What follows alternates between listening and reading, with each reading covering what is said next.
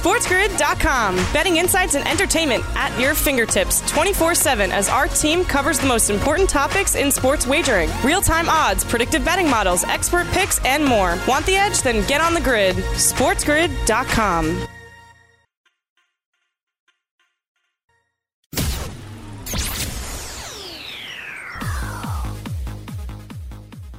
Hello, everybody, and welcome on into the free kick here. Martino Puccio and Davis Mattek alongside me here. Soccer keeps rolling. We keep rolling here with the show.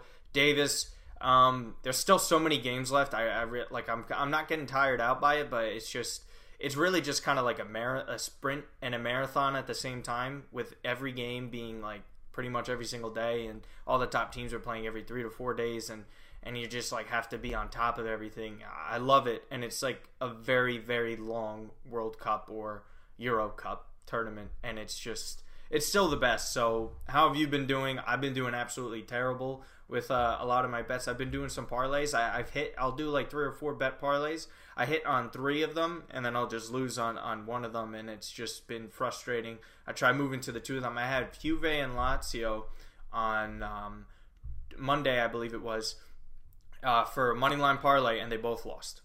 And I couldn't, I couldn't believe it, and I just felt so positive about it, and I just, I'm defeated at the moment. Yeah, uh, I mean, it is. It's been I, so. The thing is, is when you are uh, when you're in a losing streak and it never it, it feels like it never stops because like I mean literally as you and I are broadcasting right now there are two major leagues playing games, you know, the Italian Serie A and the English Premier League. And then, you know, that's not to mention that we have the FA Cup still going on. We have the MLS tournament. We had one game that was on this morning, another game that's going to be on tonight. Like it feels like there's a, a never ending stream of things to be wagering on. And so when you're when you're cold, uh, it's it's a pretty miserable feeling because it feels like you know I, I should be getting close to even here, but nothing is going my way. Yeah, no, absolutely nothing. Even even the teams that I, I felt kind of positive about. Look, and I think it's just catching up to some of these teams too. Um, the the Lazio one for me, I was I, I kind of thought there would have been a result on the Fourth of July when they played Milan because they didn't have their two forwards in that, but they got completely embarrassed. It's not like they couldn't even cover in that one either.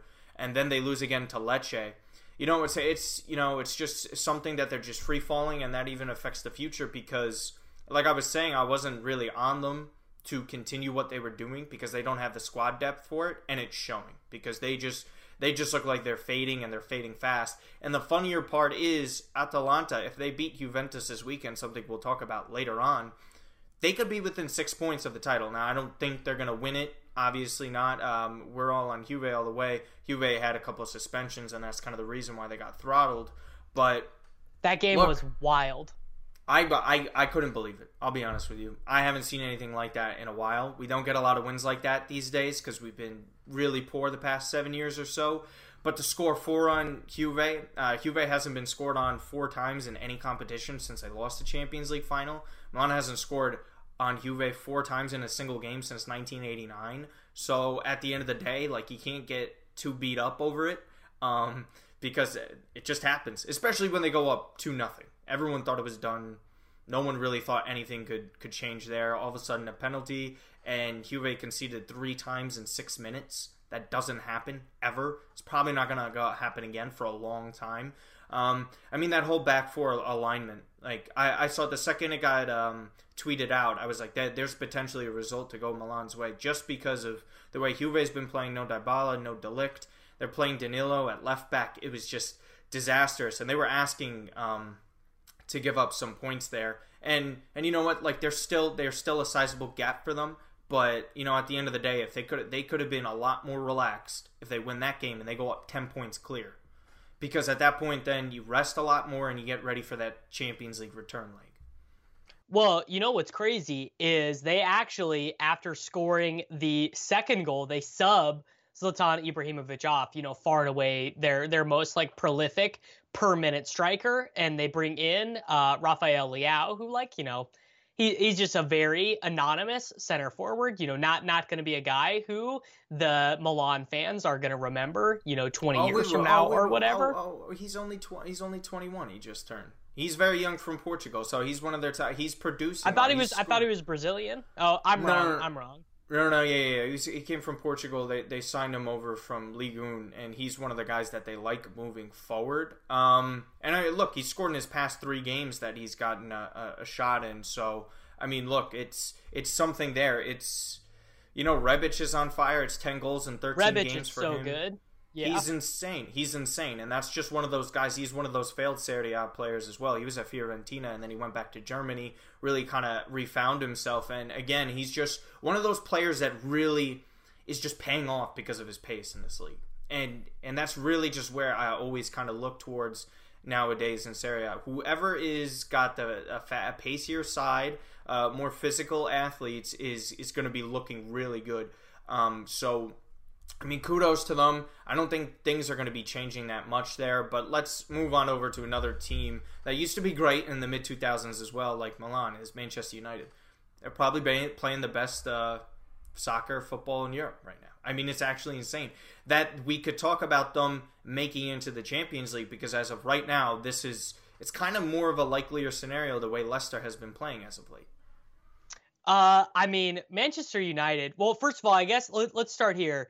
Do you do you believe? Are you are you a buyer in this version of Manchester United that has uh, since the return they have crushed uh, Sheffield United. They beat Norwich in the FA Cup. They crushed Brighton and uh, they laid down five goals on on Bournemouth. Do you believe? See that right there of the teams you rattled off isn't enough for me. I need to see it against the better squad. This is a very favorable uh, favorable fixtures uh, as of late, and they're going to go be up against Villa, I believe, next. Um, so they're, I mean, um, yeah. So look, at the end of the day, like they're taking advantage of the points that are given to them. Leicester is not. Wolves are not. Um, and you and you've seen that Sheffield has kind of bounced back after a little bit of a rough start since the return. For me, I'm kind of hard to say no because we they didn't have the opportunity of having Paul Pogba this whole time. They had Bruno Fernandes, Rashford's healthy, Martial seems like he's a little bit reborn. Mason Greenwood has been phenomenal. It's just they're getting everything they need, and this is still without a Harry Maguire that they thought would p- play to the level that his fee was at, which was around 80 million pounds. David De Gea is still not the same guy that he was a couple years ago. So if they get those guys on track, I, I see no reason why they can't create a lot of these goals and, and do a lot of these things. Look, Leicester's not playing well. They're really not. And and you know what? Out of all these teams that are in the hunt outside of the top four right now, Manchester United for sure. For me, I, I think they could definitely do it. And you know what? They still have the fixtures on their side. Eh, look, they keep on taking up these three points. It doesn't look like they're slowing down either because they've been playing all those guys. I thought they would have uh, had a little bit of difficulty with the 120 minutes played against Norwich in the FA Cup. Might have gotten uh, bite them back in the, uh, the behind, but it hasn't. I, I, like it's it's very impressive for them, and I I'm not gonna apologize to Ole yet, but I might if they make the Champions League. Uh, I mean, I, it'll be very impressive if they make the Champions League. I think this is what Manchester United has going for them, which is that the the front three seems terrifying because now they're they're not playing old guys anymore. They are Rashford on the left, Greenwood on the right, Martial up top. Then they're using Matic, you know, behind Bruno and Pogba, you know, kind of like a, a 4 1 2 3. Uh, Bruno is a little bit more of the attacker. Pogba is more of the transition guy where, you know, he is taking the ball from Wan Bissaka, taking the ball from the center backs and initiating the offense, which was what Pogba did so well for those teams in Juventus. That's what Pogba does for the French national team. You know, really, he is one of the best players in the world at transitioning defense to offense. Now, the defense sucks. You know, Maguire, Lindelof, Wan Bissaka, Luke Shaw, even even De Gea, you know, no longer is one of the best goalkeepers in the world. So all of that is true. But I, I think the midfield and well, they need a new defensive midfielder. You know, Matic not going to do it. They just Fred extended is, him too, so they very look like he might be there for a little bit. Yeah, you know, they kind of need like a they need a a Kante, you know, uh, type. uh, type player back there for sure. You know, pretty much simple passes but a lot of energy. You know. I, I, I think they're going to be looking towards the center back position. I think they need more depth up top as well um, with Ighalo there because they never fully replaced Lukaku, as we remember. They just slid Martial in that position and for over a 38 game season with multiple competitions, you just need more than that, especially if they want to get back to where they used to be. Um, I agree with the center back position as well. I think they're going to be um, transitioning Dean Henderson into in between the the pipes and kind of slowly fade out David De Gea. There's no real opportunity for him. Maybe if you want a PSG to come calling for him, I don't think Real Madrid that ship has sailed. Obviously, Barcelona aren't going to do it, and considering the wages, that you, you only got a handful of teams that would be interested in him. Um, so PSG for me, if I could think of any off the top of my head that could maybe want to use one, um, would take a flyer on him. But even then, um, you don't know there. So, so look, I mean, if they get Jadon Sancho in here, it's very hard to to not see them being a competitor for the top four next year. Because as of right now, if you get all those guys fully healthy, Bruno Fernandes full season, Rashford full season there again, Greenwood's a year older.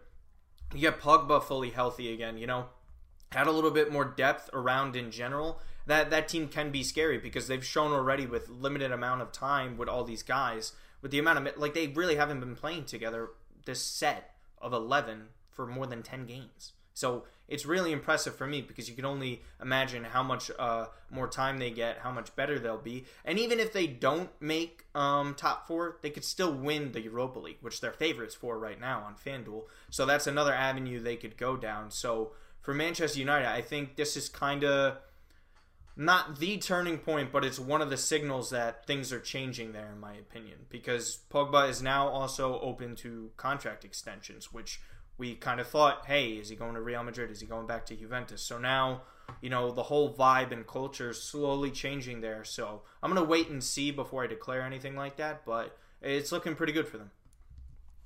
Yeah, yeah, yeah. I, uh, I mean, I, it's always fun when United is good. Like, I, I think it's better for world soccer when they're good and in the Champions League and everything. And uh, yeah, some people might owe some apologies. You know, they we might we might owe some apologies to to Ole Gunnar Solskjaer. Yeah, I, I'll, I'll probably be at the top of that. Um, I just always thought he got that extension too early because they did great. They knocked PSG out of the Champions League. Um, they were doing well there. Um, I just thought it was too soon, too hasty of a decision. But hey, kudos to them for sticking by him because there's not a lot of teams and clubs out there that really like to stick with a with a guy. They like a lot of a turnover all the time. Um, so kudos to them. Real quick before we head out, our boy Pulisic is just on fire. He's he's on probably fire? he's probably been one of the three best players in the Premier League since it returned, one of the five best players in Europe since all the leagues have returned as well. He's just amazing, and it's so great to see him advance like this, this stage at Chelsea, because not a lot of youngsters really thrive there. He's shown that he can, and uh, for an American nonetheless. Yeah, yeah. I, I mean, I, I think Pulisic is going to be a guy who has the ability to make soccer famous in the U.S. Absolutely. I already think he's the greatest of all time, but but that but that's for me. Some people think I'm a little too hasty with that, but uh, we'll discuss that more when we come back here on the free kick. SportsGrid.com. Betting insights and entertainment at your fingertips 24 7 as our team covers the most important topics in sports wagering real time odds, predictive betting models, expert picks, and more. Want the edge? Then get on the grid. SportsGrid.com.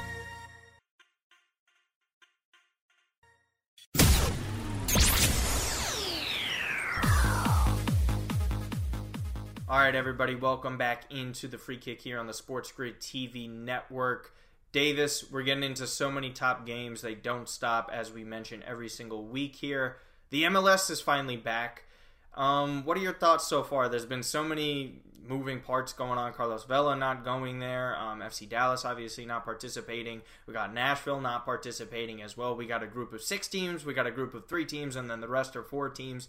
It's just totally bizarre. We're seeing games at 9 a.m. and then eight, nine o'clock at night. Um, so it's really twelve hour gaps. Uh, I mean, what what have you thought so far? Everything has seemed a little bit sluggish. The camera angles. I mean, by the way, I don't know if you were watching the game last night between Orlando and Miami, but the Adidas logo in the middle of the field was probably the weirdest and dumbest and most unnecessary thing that I've ever seen um, in a broadcast.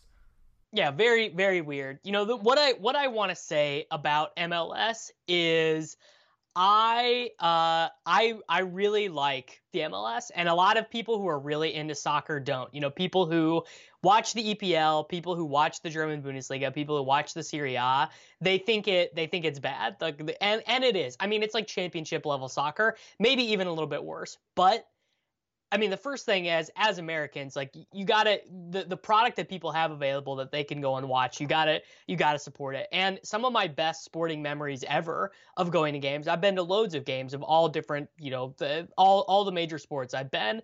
And uh, you know, going to Sporting Kansas City games, I, I literally think one of my best memories ever of of sports. It was a game where uh, it was a it was a playoff game. They were winning 1-0 the other team was going, you know, all out attack. They they had the goalkeeper up and everything. They clear the ball down the field, and uh, you know, literally as time expires, you know, as the referee's blowing his whistle, Sporting scores a goal. Uh, Josh Salloi, you know, scores a or Daniel Daniel Salloi scores a goal immediately as as time expires, and it was just like those sorts of moments you don't get it in any other sport. And I would I would encourage people to be involved in the MLS because it is really cool. Yeah, I think it's about the face value that you have to take at it. You can't go in expecting, you know, Premier League level of quality. You can't you can't expect that from the top 5 leagues. That's what kind of that's just kind of the American stubbornness though. Like they just assume like the men's World Cup team, men's national team, sorry, is going to win a World Cup within the next like 10 years. That's just being unrealistic. The expectations are just so bizarre for them for me, I just I'm not a fan of the rapid expansion. I think 30 teams is way too much um, for where the league is right now. It's not even 30 years old. Uh, the rebirth of this new league, so I just I just think it affects the quality a little bit. I, I do like how a lot of like NBA stars are kind of invested in the sport. Um, more and more people are kind of getting into it. I, love what the Red Bulls did um, with having their own stadium, and they didn't go for something where it's like 50, 60,000 seats there, right? You know, it's a, it's a nice, decent sized arena where you could fill it up, you get a nice atmosphere in there, and you kind of move forward. Um, I do love where they're kind of moving towards the younger, you know, Latin American types where you're getting a lot of Paraguayans come in the league and, and they're producing as well. And and the thing is, I think they just need to follow the model of Argentina and the Brazilian leagues where you might not be as good as those other leagues, but you could have some really good teams that can compete against, you know, one of those top teams if it's like the FIFA Club World Cup on any given day, or you could just sell all your top talents to all these really massive clubs in Europe and kind of, you know, just develop your youth systems because some of these clubs have done a really nice job of that. Um, and there are really great atmospheres in some of these uh, stadiums as well. Sounders do a great job. Um, Kansas City in general, they always have a great atmosphere um, with any of their sports too. I mean, Atlanta United, we talked about it a few weeks ago. Like the atmosphere there for those games is just it's insane considering um, how some of the Braves games go. Uh, that was kind of the conversation we were talking about. So yeah, I think you have to kind of take it at face value. But what what was your initial reaction to the product of of this tournament so far? It's it's sluggish. It, it really. I mean, is. I'm I'm expecting it to be pretty bad for the first couple weeks because these are they didn't get a long time to train. The you know the training camps were very quick, right? And in general, the soccer being played by these guys is of a lower quality anyways. It's it's kind of thrown together. The the, the pitches aren't great. Like but you know it, I, one thing that does make the MLS fun is the defenders are terrible. Teams are not spending money. Like when you're when you're like oh you know how can we get fans to come? How can we make our team better? You're not going to go buy you know 5 million dollar defenders from the championship. You go buy Nani you go buy Chicharito, you go buy Johnny Russell, you go buy Zlatan. Like you're you're buying guys to score goals, not to stop the goals from coming in. So that actually is a cool part about the MLS. Yeah, because it goes in hand in hand with all the other leagues over here now. It's just high scoring, high paced games. You know, the NBA there's a, a ton of threes, uh, threes and dunks. You know, it's just it it's pleasing towards the casual fan in the eyes. Um, same thing with the NFL. So many other guys are throwing the ball now. With baseball, it's really a ton of home runs. There's not a lot of you know bunt, hit and run. We're going to steal a base here and there. All the little things it takes to win. Those things still matter, but at the end of the day it's what the casual fan wants, right? And, and a lot of these teams are start like you have to put down like three hundred million dollars just to get a team in the MLS, so it's not cheap either. So so good on them for finally trying to get this tournament together. I know it's been a kind of a rocky start for them, but hopefully after the first week or so, if they can keep the the positive results down for COVID, I think it'll be a positive sign, and they could hopefully finish out the tournament for them. But we're gonna move back over to Europe.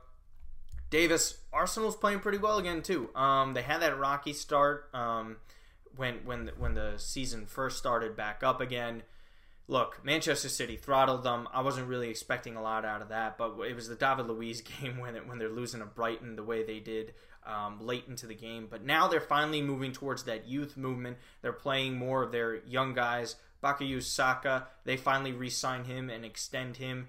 Gabriel Martinelli, one of these guys who came out of nowhere for them this season. They re-signed him as well. Aubameyang is still scoring all the goals like he usually does. We know we don't have Ozil in this. He's just, you know, kind of fading away slowly into irrelevancy, unfortunately for him. Yeah, I don't know. Arsenal's one of these teams that you could kind of hop on and feel positive about because you know, they haven't had the easiest of fixtures as of late. You know, they're kind of playing up to their competition. They look a little bit more organized. And, you know, Mikel Arteta he arrived in a very difficult situation. Uh, you know, this isn't this isn't something that's just you know easy, quick fix overnight. Kind of what happened with United with their transfers in this year. It's going to take a little bit longer than that. Yeah, it is. Um, I I like what they have going on there, though. You know, we've talked about. I I really like Saka. I think that um, playing young players who are attackers. You know, they've spent a ton of time practicing as attackers because, you know, when you're playing under 18s, when you're playing under 23s, when you're playing in the academy, the really good players are going to play forward, right? They're going to play they're going to be playing striker or they're going to be playing winger because you know that that's just the natural progression of things. And then as guys progress to the senior team you know we've seen this with Zinchenko with Manchester City. We saw this with Jordi Alba with Barcelona. You know those guys who are uh, Marcelo with Real Madrid you know good attackers skillful on the ball great at crossing but maybe you know they don't have the best finishing product maybe they they're not you know the the most perfect striker of the ball. Those guys get pushed to left and right back. And I actually think playing there as a young player, even if you do end up playing as an attacker, which I think is still Arsenal's plan long term with him. I just think it makes you better at the game. It makes you you understand what's going on better. You read things better. You're able to see things progressing a little bit better. And uh, you know, really would not surprise me if five years from now Saka is like you know the best Arsenal player and he just is one of those guys who can really dictate the pace of play for the whole team. It might even be two years from now, considering if Aubameyang leaves. I mean, they, Right. they have some options. They're going to have to get some wages off the books, um, spend a little money there. I think Upamecano from RB Leipzig would be really like a home run of a transfer for them. I think they're, that's where they're definitely going to be looking at center back is is one of the areas. But I think it's important that they at least get that foundation in there, kind of like what Manchester United did, kind of like what Chelsea did. Um, so for them, real quick with Chelsea too, Kai Havertz, he might be going there. That's that's that's insane. I mean, So the yeah, the the weird thing about uh, him going there is they're not signing him to play striker or winger. Like he would just be signed to play straight up like midfielder, like that spot that Yeah. Mateo Kovacic plays now. And I, I, you know, if I'm him, you know, if I am Kai Havertz, I'm like, why am I going to go play in the midfield? You know, and and for everyone to be mad at me all the time because I'm making N'Golo Kante's life harder. You know, I'm making Mason Mounts because because Chelsea fans love Mason Mount, Yeah. and he would he would basically be going to go play Mason Mount's position. Like, uh, you know, if I if I'm him, I'm saying I I don't want any part of this. Like, give me I don't I don't want this. Take take me out of here. Yeah, I don't know. Well, that's the beauty of it, though, right? Because he has time to think about it because it's ultimately his choice of where he wants to go. Um, so at the end of the day, I, I really do think it's just going to be a Chelsea, a Real Madrid, or a Bayern to do this. Um, I, I don't really see any other scenario in which this goes down. I think he's definitely going to be sold this summer because I don't think Leverkusen really have a choice. I don't think they should be messing around like that. We'll see if he's still going to be playing in the Europa League though, because that, that would be a huge boost to them. That's really their only main competition. Then again, that's like another avenue for a team to explore of getting back into the Champions League. Like that matters. If they get back into the Champions League again, then you're kind of sitting there saying they don't absolutely have to sell him. Um, but I, I do think he's going to be out there because again you don't want a disgruntled player uh, to keep over there. Um, so it'll be something around like the 90 million euro range because he's that talented. Um, I don't know if you saw Bundesliga team of the season. Uh, Thomas Muller is not in it.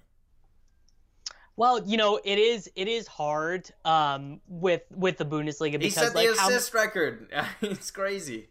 Yeah, he did. He set the assist record. Um, but you know, at the same time, do we really think that he is you know one of the best eleven players in the Bundesliga? I I don't know. I, don't think know so. if he is. They put Haaland I mean, in. Though. If you put Haaland in at striker when he joins in January, I think that's like a little unfair to him, especially when you're breaking an assist record.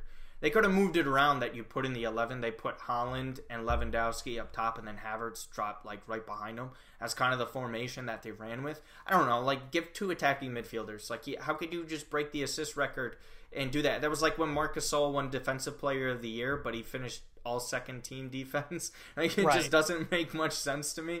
Um, but yeah, I mean that's amazing job for Haaland. By the way, I mean how many players can you see out there that'll come up for like five, six months and then are onto the team of the season for their first ever time being in the league there. Um, only a matter of time before he heads out of Dortmund as well.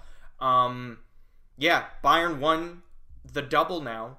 They have a chance at this treble. I wish there was a futures bet that you could take for a team winning a treble because right now that's actually very doable for them.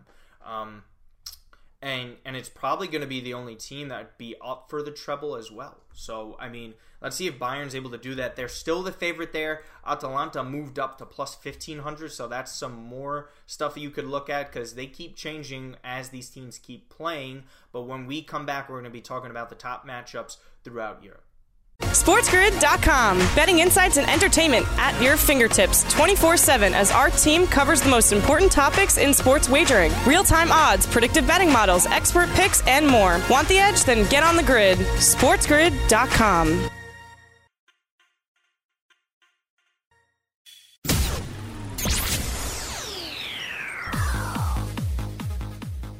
All right, everybody, welcome back into the free kick here on the Sports Grid TV network. Martino Puccio and Davis Mattek here with you. Final two segments of the day, always the most entertaining and, for for my money, the favorite segments of the day for me. This is where we get into all the top matchups this weekend across the top leagues in Europe. We know Bundesliga is over. Obviously, Ligue 1 isn't going to be starting up until late August again. So we just have the three main leagues to go by. We're going to stick with England this weekend. We got a couple of good matchups we want to get into here, Davis. Sheffield United versus Chelsea. Let's call it what it is here. Chelsea's a pretty big favorite in this one when you consider the triple money line. Minus 170 there. The draw's at plus 280. Sheffield's only plus 500 on the money line. We know they had their issues struggling are you enticed by it a little bit? Because Sheffield's been in a pretty decent run of form. Chelsea didn't play that great against Palace. Uh, they're still picking up the points like they need to. They're not. They're not. They don't have that reliable goal scorer up top with Tammy Abraham and Olivier Giroud. They've kind of been relying on their winger kind of guys. Willian has been playing well. We know how great Pulisic has been. But is there a scenario in which you want to say, "Hey, plus 500 with Sheffield United"? Why not? So if I was gonna bet one side of this game, I I would I would prefer the plus five ten for sure. Um, so I think you know one of the, one of the issues Chelsea is gonna have is they are just not a, a deep team at forward right now. You know, I I guess they could play Callum Hudson-Odoi more minutes, but you know he's not fully recovered from his ACL injury. They have been getting decent minutes from Tammy Abraham and Olivier Giroud. But those guys, you know, I think part of the reason why they want to sign Timo Werner, they want to sign Kai Havertz is they don't believe in those guys long term at striker. And if Willian and uh, at the same time Pulisic need to take a day off, you know, they need some rest, they need to come off it 45 minutes or whatever, uh, you know, I think that becomes a lot easier. And also, Sheffield United has a great system with their three center backs to defend against that attack. You know, the three center backs and the two wing backs, like they are set up perfectly to defend that 4-3-3. You know, that's that's why the 3-4-3 or the 3-5-2, uh, kind of depending on how they are working things that day, it was invented to destroy the 4-3-3 and you know like I, I i really think i really think sheffield can hang in this game Yeah, I, I think so too. And you definitely look at their run of form. They're still giving up the fourth the fourth least amount of goals in the league. They're still tied with Manchester United right now with only 33 this season. So look, they they can be had Chelsea in this scenario, and especially when you don't have that reliable goal scorer. Dean Henderson's very good, and and to be honest with you, look, you you mentioned it. That formation does favor them. They have really good defensive organization as well. And the thing that I love about Sheffield too is that kind of when they lost these first couple games and they had poor results when they first came back, a lot of teams, a lot of clubs could have spiraled out of control, especially a newly promoted side that really hasn't been up here with that experience. But they haven't wavered at all. They've really stayed the course. And for me, I kind of like that because right here when you when you get such a massive underdog like that, this isn't we're not talking about Bournemouth here. This isn't Norwich City. This is a pretty good team that has a chance at a Europa League spot that's plus 500 against a team that has tendencies to play down to the competition. So for me, they might be probably the best underdog bet of this weekend out of all the top matchups that you're going to be seeing across all these leagues. I don't know if you agree with that. No, I, I definitely I definitely agree with you. If this if there was an underdog that I was betting, I think we we've highlighted, you know, why this would mm-hmm. be the one. So Chelsea, now we'll talk about the Chelsea side of things. Minus 170 is a lot. Are you only taking that if that's kind of in a parlay, or do you not even feel safe? Because for me, I this is like we said, I love Sheffield as an underdog, but I don't love Chelsea in terms of a favorite here at that number. I just think that's a little too high for me. Yeah, I you know I think that the favorites I would uh, be betting this weekend, you know, and putting them in a parlay in terms of the EPL, you know, obviously Manchester City against Brighton, you know, not not scared at all there. I actually think Wolves are way better than Everton. I think plus 109 is probably you know a little bit too generous on the Everton side. And uh, you know what, North North London Derby, give me give me Arsenal right now. Spurs are terrible. They they suck. Let's get into it let's get into it then, right? This is this is one of the more fun and banterous rivalries because there's been a lot of you know sorrow and losing between these two clubs for a while. They've had high quality players, they've had really good teams that compete at a high level in the Champions League over the years, and even Europa League, hell, Premier League. I know that to a fault, neither of them have won anything in the past ten to twelve years, especially Spurs, but. Yeah, right now, how could you not love Arsenal in this? Because because of the way they've been playing, they just drew against Leicester. Like, look at this run of form here. Leicester, they grab a point. Beat Wolves, another three points. Norwich City, a team that they should absolutely beat. They smacked them 4 nothing. Sheffield United, a team that we just talked about that we like. They grabbed three points there. Southampton, they beat them. So for me, this is just something that you have to love seeing from Arsenal because it just takes a few games for a team to get confident like that. And the history surrounding Spurs, there's always that, you know, want, waiting around for Jose Mourinho's teams to just like pop and explode from the inside out, right? You, you just you always feel it. You just kind of knew it was coming, and especially with their history over there and that culture, Harry Kane's not scoring all the time. Like they couldn't even score against Bournemouth. They had an extra 12 minutes of stoppage time and they couldn't do anything. So it's just for me, it's I, I can't I can't put it on them. I, I can't bet on Spurs anymore. I, am fading them big uh, time. No, no. I mean, so since since the return, they just they they seem terrible, right? They they um they drew against United. They their one you know convincing effort was the win against West Ham, but even you know that game against Everton, it's not like they it's not like they were crushing Everton. They were you know pretty much uh, even in terms of possession, 51-48 uh, 12 shots to 11 shots. You know, they just happened to they just happened, and and uh, actually, I believe it was even an own goal. Um, uh, yeah, it was. It was an it was an own goal by Michael Keane in that game against Everton, and then they pretty much sat back and let Everton, you know, get after them. So you know, I I I think Jose obviously should be fired after the season, and you know, this is one of the games where because the market is viewing Arsenal and Tottenham similarly, I, I totally disagree with that analysis. I think I think Arsenal has shown us way more since the return. Yeah, absolutely. And and the funny thing is the way what we were just describing and talking about it, you see it on the screen now. Spurs are the favorite at plus 150. Um, Arsenal's at the plus 175. And again, this is another dog here in the PL that I like a lot more than the favorite. And look, it's not. It's the, the odds makers here aren't very confident that there is a uh, clear cut winner in this either way because when you're a plus 150 favorite, that doesn't say much about you to begin with. Um, plus 175 with Arsenal, yeah. And you know what? The over two and a half. I know how Mourinho sides play and all that stuff, but I just I just kind of love the vibe around Arsenal right now. We know their goal scoring output that they can put out there. This is a rivalry though, so we have to take that into account. There's a lot of bad blood here do you kind of go near the under two and a half? Or because i would feel confident for sure at the under three and a half. I, I know that's at minus 260 but again something you could put in a parlay if you had your manchester city stuff going on there. If you want over two and a half in juventus and atalanta that we will get into after.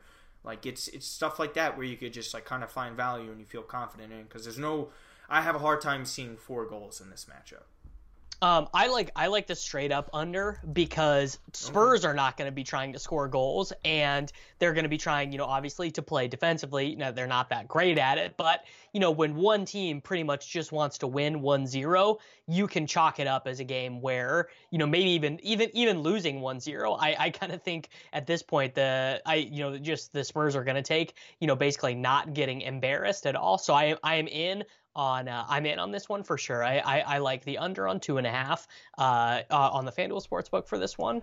Yeah, I, I really like that too. Um, look, it's it's something I, I do see one of those things where it's just like a really sloppy goal and you're just like what the hell is spurs doing there and they just let one in um, there's friction in the locker room too i don't know if you saw the hugo Lloris and, and son uh, fighting as they were headed to the locker room at halftime at their other game so it's just like I can't bet on a team that's just you know destroying themselves. And it's and it's been like this for a while and and now it's just they play they paid Jose Mourinho so much money and this is just really, you know, this could be a long-term thing because there's not going to be European football being played there next year.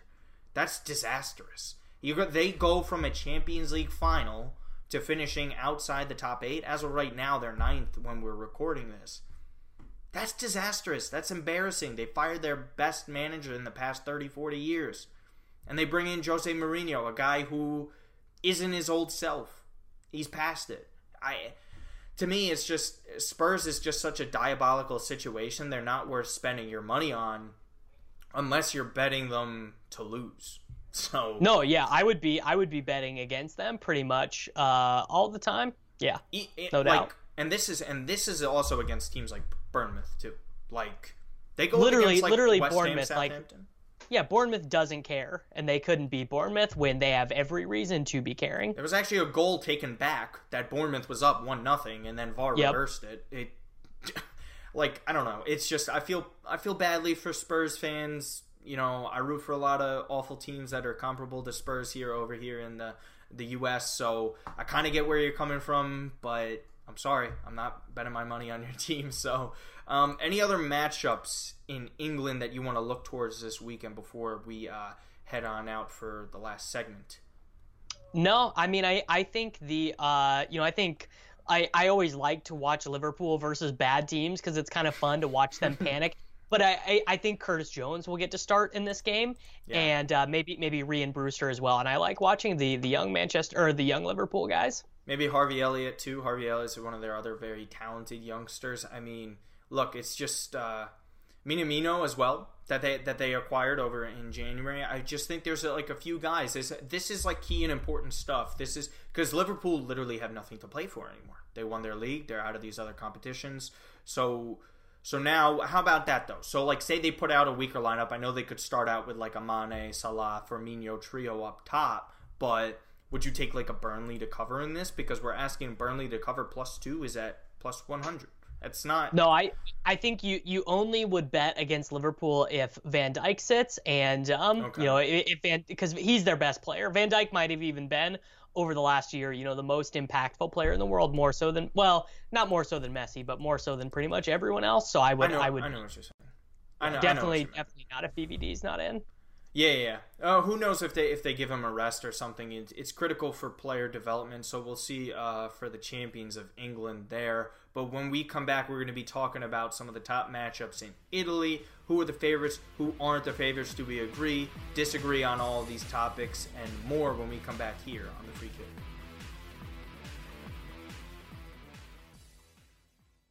SportsGrid.com. Betting insights and entertainment at your fingertips 24 7 as our team covers the most important topics in sports wagering real time odds, predictive betting models, expert picks, and more. Want the edge? Then get on the grid. SportsGrid.com. All right, everybody, welcome back into the free kick here on the Sports TV network. We got our final segment of the day here. Martino Puccio, Davis Mattek. We're back to Italy. Yeah, I know we talk about it often, but there aren't that uh, many other games going on that we love here. So we're taking in two of the bigger name matchups in this league as far as things go. Juve Atalanta will have to start here, Davis. Look, Juve again, they pretty much won the league over the weekend. They had that awful loss against Milan 4 to 2. They weren't playing all their main guys. We talked about de Ligt and Dybala not being in there, but we know how big of a deal that is for them. They're pretty heavy favorites going into this. Juve, best team in the league, going against Atalanta, by far the best team in Serie A since COVID play has returned. Atalanta's plus 260 on the money line. Juve's at even plus 100. Do you agree with this? Because I'm kind of scratching my head. No, I uh, I'm scratching my head as well. I mean, I think after watching some of these Juventus performances, I mean, Atalanta has just been, you know, the the way more like swashbuckling team, right? Like they just they're playing on the front foot way more. And if Ronaldo is not going to be the the open play god that we have come to associate with him over the years. You know, I just don't really know how Juventus can be considered to be one of the best teams in football because you you look at their team and you go, okay, so where where's the strength? You know, it's not it's not in goalkeeper anymore. You know, very average goalkeeping. Uh, it's not at center back anymore. Bonucci is way past it. Rugani never got there. You know, he he's young. Um, and then and then you look at the midfield and you go, okay, you know, Adrien Rabiot, he is awesome. He he is legit. He is legit, really really good. But then their their rotation of other midfielders, I mean, Pjanic, very overrated, and now you know 30 years old. Yeah, uh, Bentancur is like okay, but this is a guy who you know never is going to get EPL bids or anything like that. Uh, Matuidi again, you know, past past his best. I I mean, I, I think Atalanta just might straight up be the, the better team right now. I think so as well. I think they're the best team in the league, and I don't even think it's like yeah, I don't think you could second guess it. Um, we know that they're behind right now because they had that rough stretch. I think their defense is still horrific for all things considered for a team at that level. Um, but they're still like the goal scoring output. It just doesn't matter who they're putting in there. They're just creating so many chances. They're at the top of the league for expected goals, expected assists. It's just they turn to so many guys. They fill into the system like, and they just plug them in, and it just works. For Juve, they need all these guys. Like right there, that Ju- Juve performance was the worst I've seen since they returned back in Serie A after they got relegated right. for for the match match fixing scandal. That was really bad, and they're just missing two players, Davis at the end of the day, if you want to compete for the Champions League, you want to win all these trophies, and they, they might as well win this league again for like the eighth or ninth time in a row. But when you have two guys go down like that, that's very concerning for me. And the, one of them's a 20 year old, and one of them is in their mid to late 20s in his prime.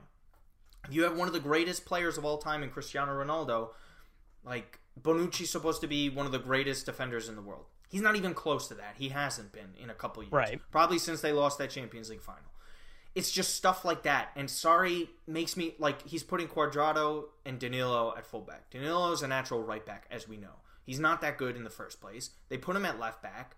Alex Sandro comes in, he gives up a free goal like that. Again, it's just kind of like this vibe that I don't understand the direction they're going in. They made a couple of good purchases. They're going to have Kulusevski, who's over at Parma, who's been one of the better players since play has restarted. But for me, when we're talking betting again, Atalanta, again, definitely the best underdog by far in Italy, and I think all of European football this weekend. And you know what? Go with the cover as well. Plus one at minus 135. Like, give it to me. Give it to me. Like, come on now. I, this is like, this is something I can't really go against. The over under two and a half. Look, it's really just, um, the over two and a half isn't that low of a number. Minus 172 is kind of high, but I feel pretty good about it, considering the way Juve has looked defensively. And you know, still at the end of the day, when you have Cristiano Ronaldo and Paulo, Paulo Dybalas of the world, they're going to be able to get theirs too. So I'm comfortable in that. And would you entertain an over three and a half at plus 146? Um, yeah, I mean, I think the way I think the way that Juventus is playing right now, there I think a game that they would uh, you know, a game they would be planning on winning would probably be a high scoring game. You know, I don't I don't really know if um I don't really know if they have it in them at this point to win a, you know, a, a defensive battle because that's I mean, maybe the way they could win literally it would be a 1-0 with a Ronaldo PK. That would be the game. I would see them winning. That was low scoring. I, I don't think any other any other way they win. So interesting about this, right? We know and we agree that this league is pretty much wrapped up. We don't see Juve slipping. There's seven games left as of right now. There'll be six after this. Atalanta win, they're within six points. We don't see them slowing down. We could see Juve potentially slip up, and we'll run through Juve's fixtures right now, really quick after this game. Sassuolo, not the easiest matchup, but should be a win. Lazio. Lazio stumbling, but they've played them extremely well this but they have, you know they have guys who are hurt and suspended exactly. and everything you know it's, so it's it's just like you know it's 11 it, days it, from it, now a lot can change it just it seems unfair for them though. It seems like unfair for Lazio to have this great season. And you know, I I um I I listened to some you know great soccer podcasts. One of them mm-hmm. being the Guardian Football Weekly Extra, and they have some really good Serie A content on there. And yeah. the the panelists from Italy were making the point that perhaps no team was hurt worse by the stopping of the season than Lazio, who was undefeated at home. You know, they had not lost in front of their home fans, and they had all this momentum, and now they don't get to play in front of their fans. And and they were they were having this great season that that got cut short essentially. Yeah, and that was something I was saying too, right when everything happened, and and I believe it might have been one of the first shows when we came back on here. They suffered the most by far. It wasn't even close. Like when you're riding a hot hand like that, getting to play every single week with a thin squad doesn't help, uh, doesn't hurt them. But now when you're playing every three to four days, and I've said this on my Twitter account, I've said it on a few other spots too, that doesn't help them. They're very thin there. And that was part of the reason why they stunk so bad last season was that they couldn't participate in the Europa League when they're playing every 3 to 4 days trying to go deeper into the competition where they're falling down to a lower standard match week in Serie A. And we've seen it again because they didn't even play that great from the start. They were lucky, like they blew that two nothing lead against Atalanta, where they came. Atalanta came back one three to two. Then they were lucky enough to win against you know Fiorentina. They get smacked against Milan when they're losing two of their best players. And you know what? They were relying on Ciro Immobile a lot. You can, it's difficult to do. Twenty nine goals now. Look, if he gets one more, by the way, it's a it's a crazy note to think about. He would become the third player since 1959, 1960 to score 30 goals in this league. That's yeah. I mean that's the type of season he's having, and they still didn't have enough.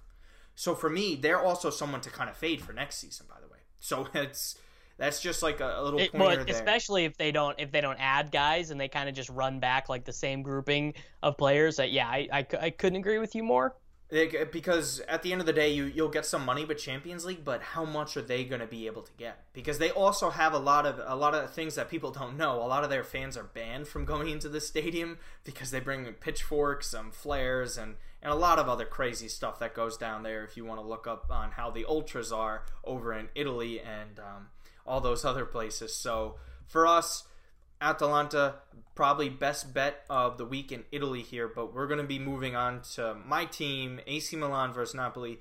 This was probably our best week in years, um, beating the top two teams in the league.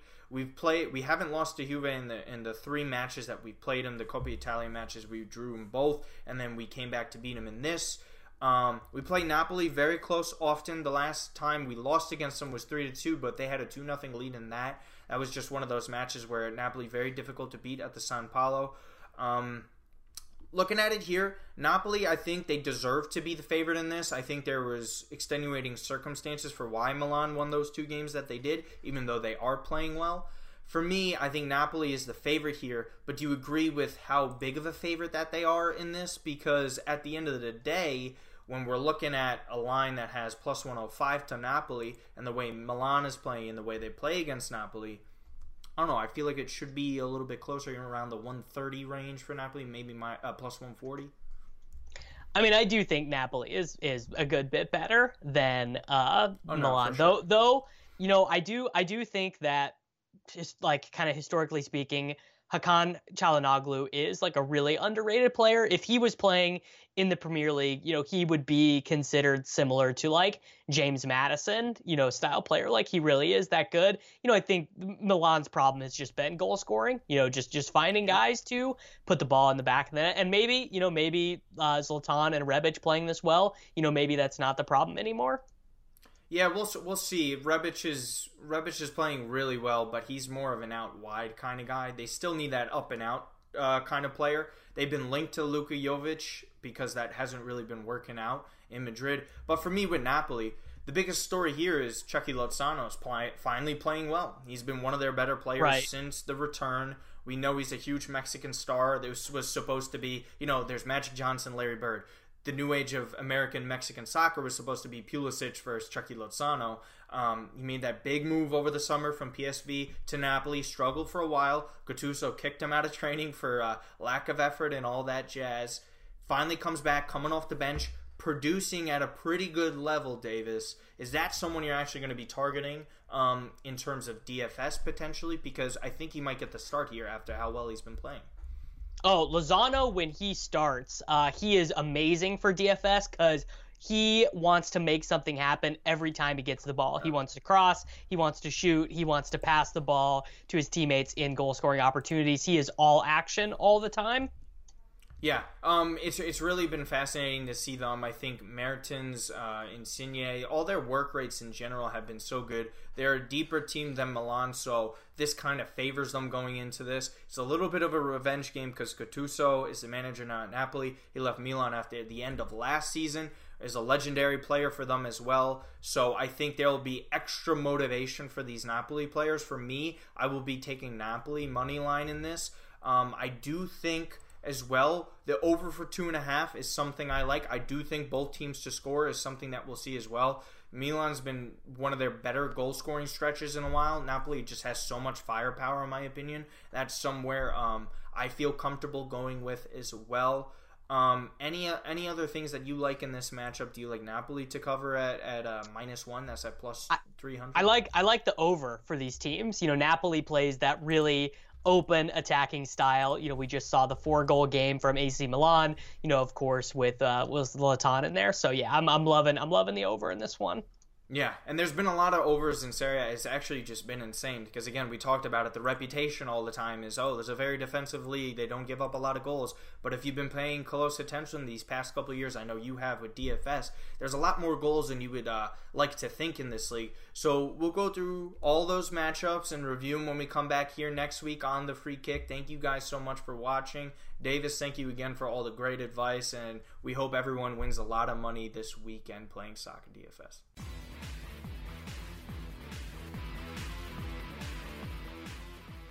SportsGrid.com. Betting insights and entertainment at your fingertips 24 7 as our team covers the most important topics in sports wagering real time odds, predictive betting models, expert picks, and more. Want the edge? Then get on the grid. SportsGrid.com.